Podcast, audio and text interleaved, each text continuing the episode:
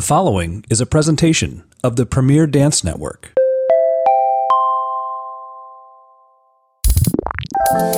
Hello and welcome. Thanks for joining me every Friday to chat. I am your host, Barry Kerollis, and you are listening to Pas de Chat Talking Dance on the Premier Dance Network.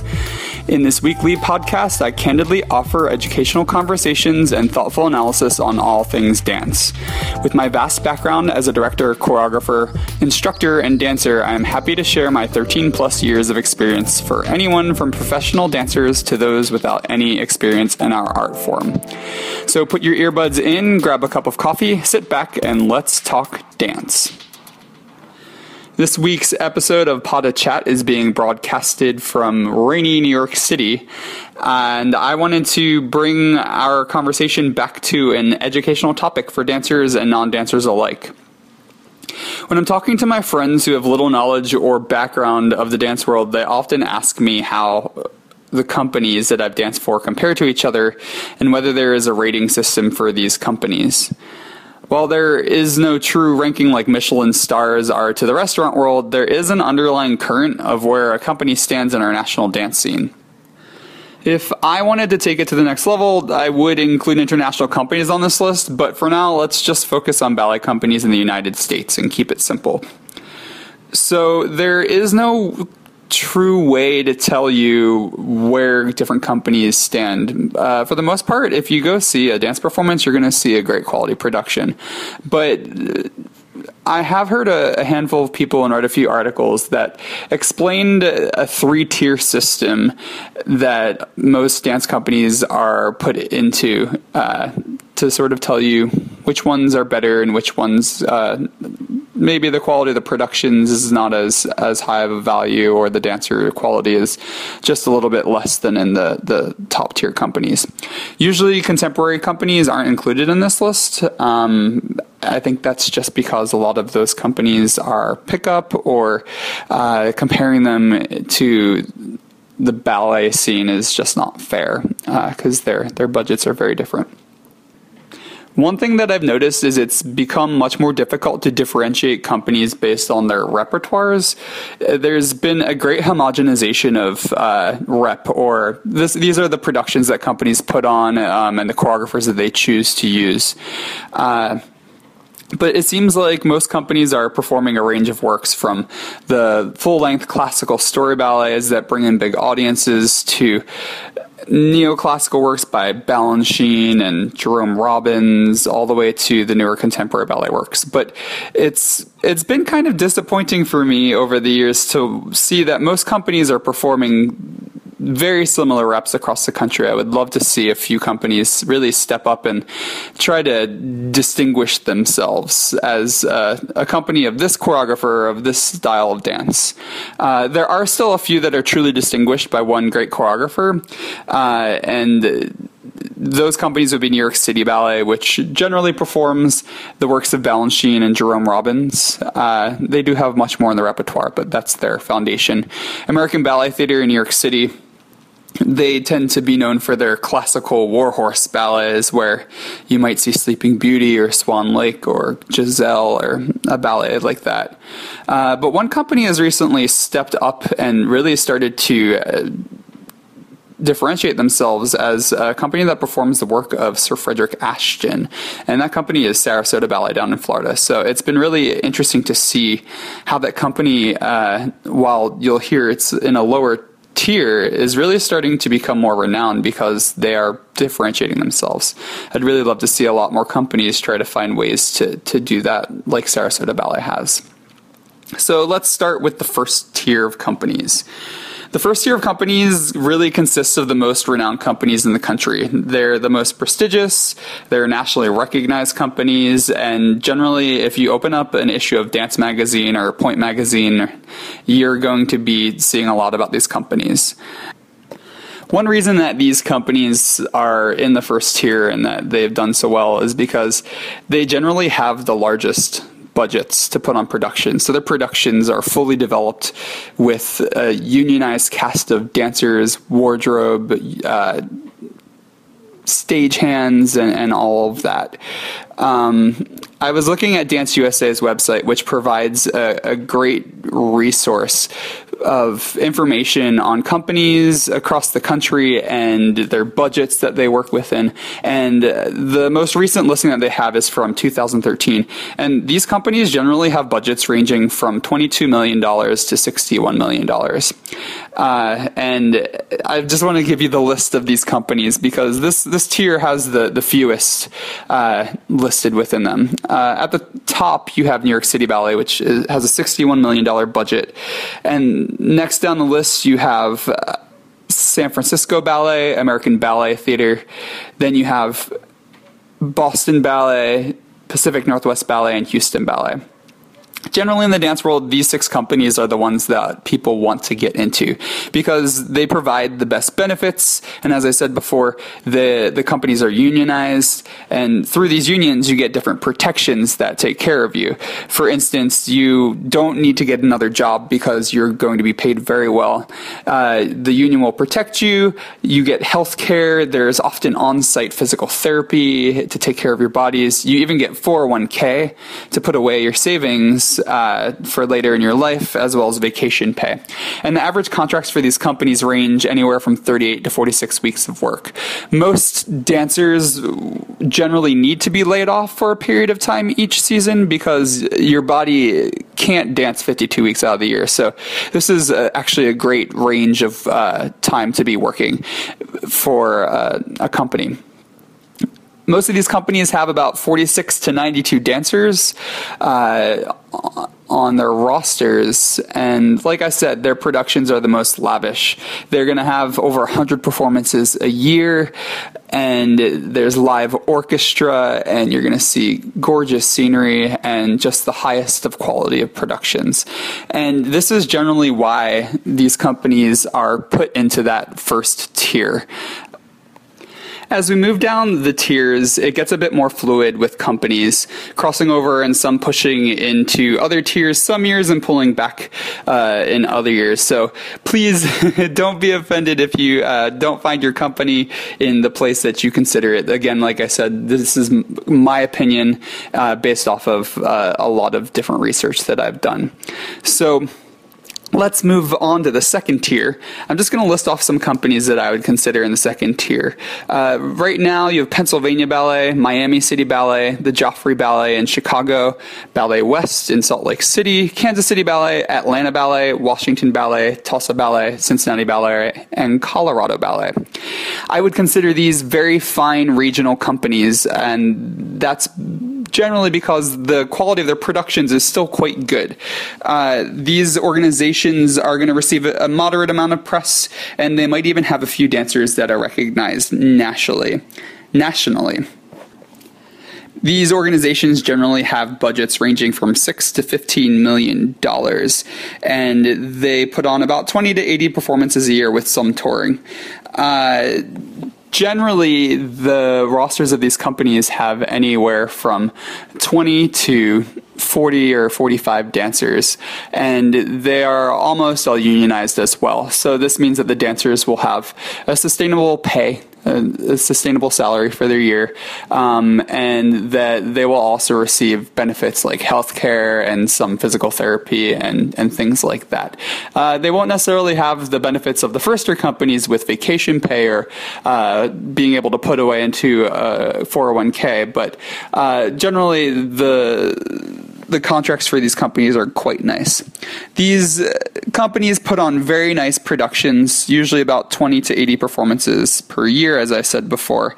Um, and they will have a, a nice size costume shop, a nice size set department, and all of that the difference with these companies is that sometimes they will use an orchestra, sometimes they might use canned music. I've also seen other companies where sometimes they have a couple venues in their city, and if they're going to put on their bigger uh, ballets that provide uh, that often bring in a, a, bigger audience, they'll use that bigger, nicer venue.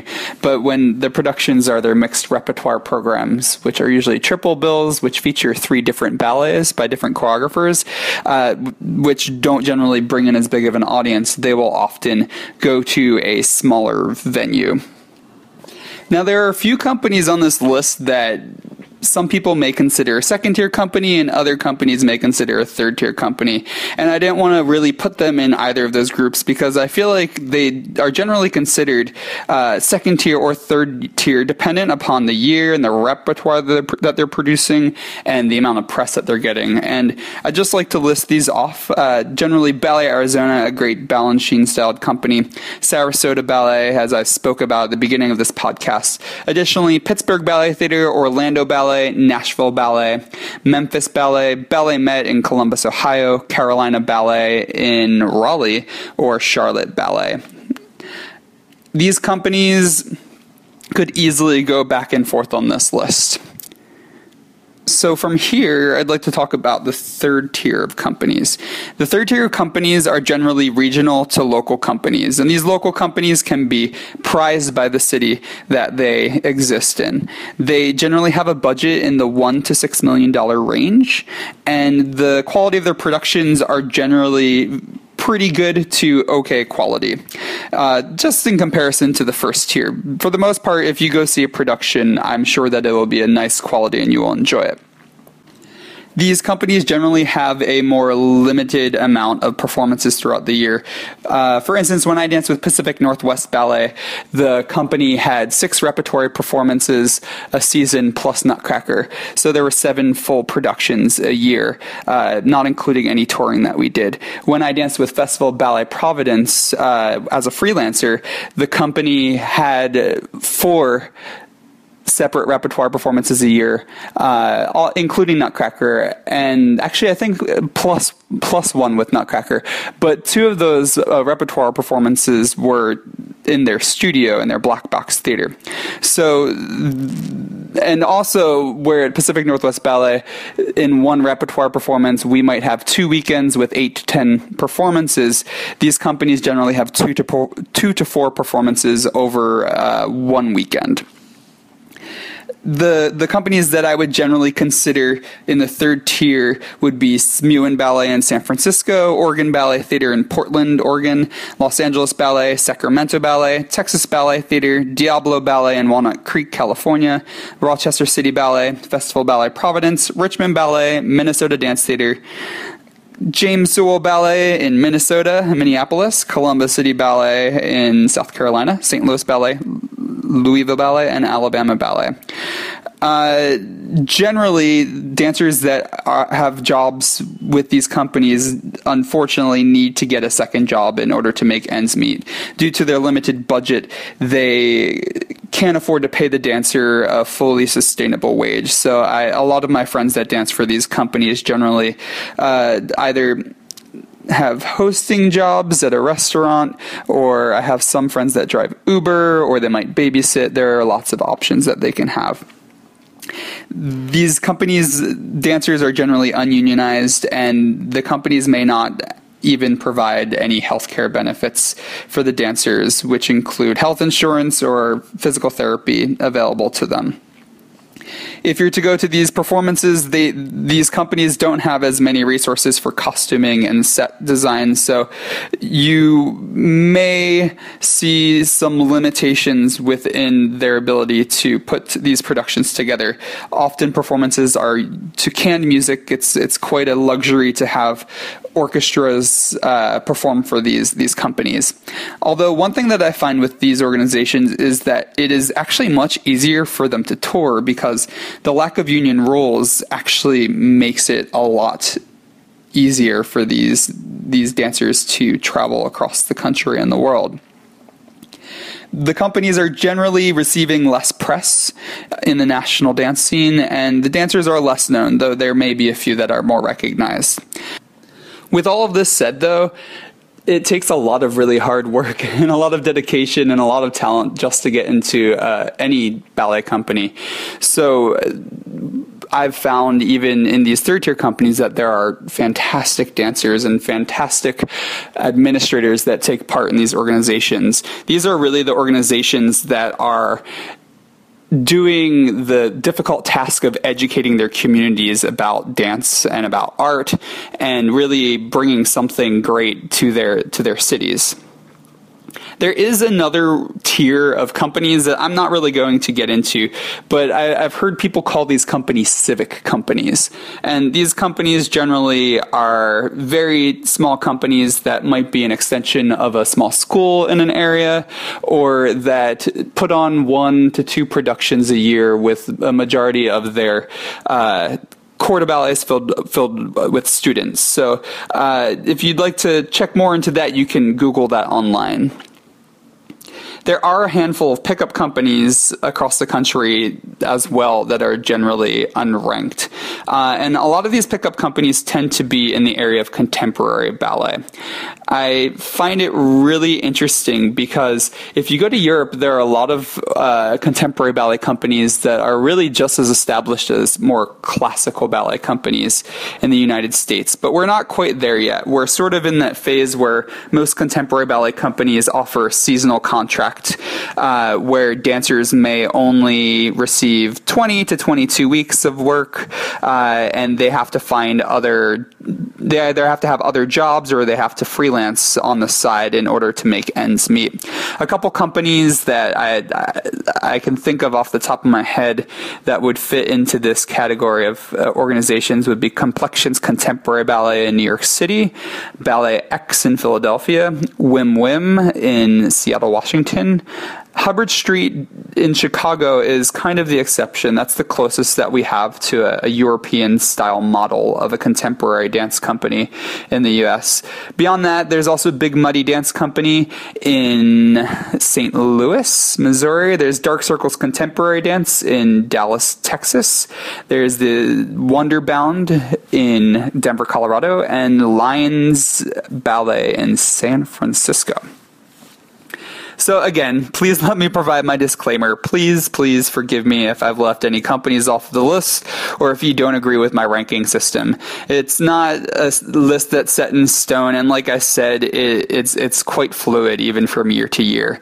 Uh, and it's it's really just based off of the information that I've gathered over my many years working in the professional dance world and researching our national dance scene, like the bunhead that I am no matter the company's assumed tier, one thing that I have found in my travels from being a fully contracted dancer with Houston Ballet and Pacific Northwest Ballet to working as a freelance artist with organizations like Company C Contemporary Ballet in San Francisco and Festival Ballet Providence and Fort Wayne Ballet in Indiana and beyond is every organization that I've worked with has incredible dancers.